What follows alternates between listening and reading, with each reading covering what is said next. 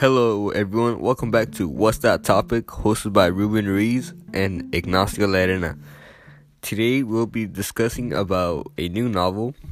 We are done with Dorian Gray. We'll be touching on the fundamental principles of Hamlet by William Shakespeare.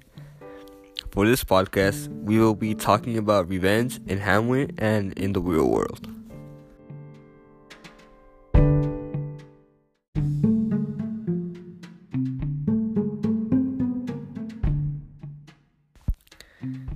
In life, we will come across people who would want to do us wrong and will make us mad enough to get payback on them. Revenge is the action of inflicting hurt or harm on someone for an injury or wrong suffered at their hands. Some people take revenge to the extreme by committing murder on the person that wronged them. Like hate, revenge is something that takes a toll on the person who feels wronged as well as the person's enemy. It is inherently unhealthy because it takes a psychological and physical toll on the person. Venting these those feelings of anger and hostility does not decrease those feelings. The reason revenge increases anger rather than decreasing it is because of ruminations.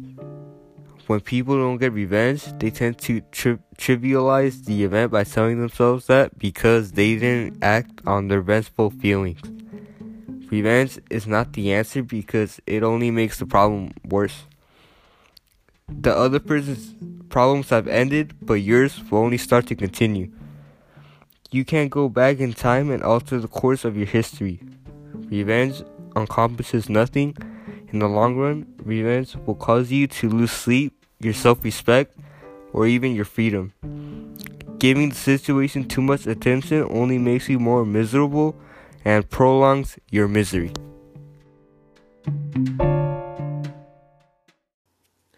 Revenge. Revenge is something that is perceived as correct or moral to the person who is committing the action. In the book Hamlet, the plot is mostly based on revenge.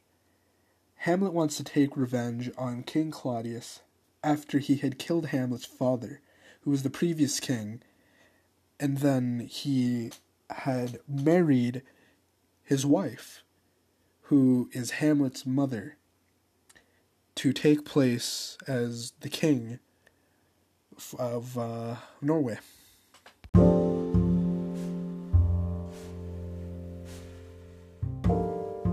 Hamlet plans to kill Claudius after making sure he is guilty by making him watch a play with a scene similar to the way that Claudius had killed King Hamlet.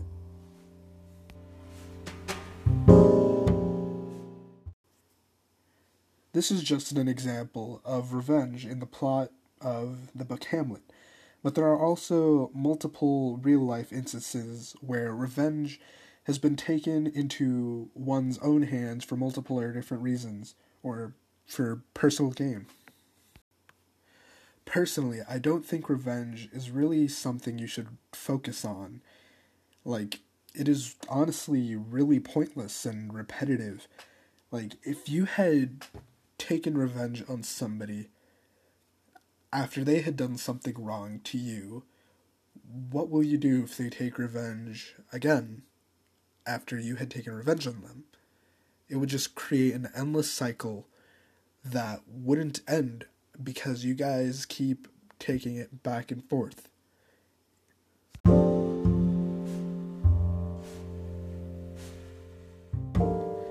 Thank you for tuning in to our podcast.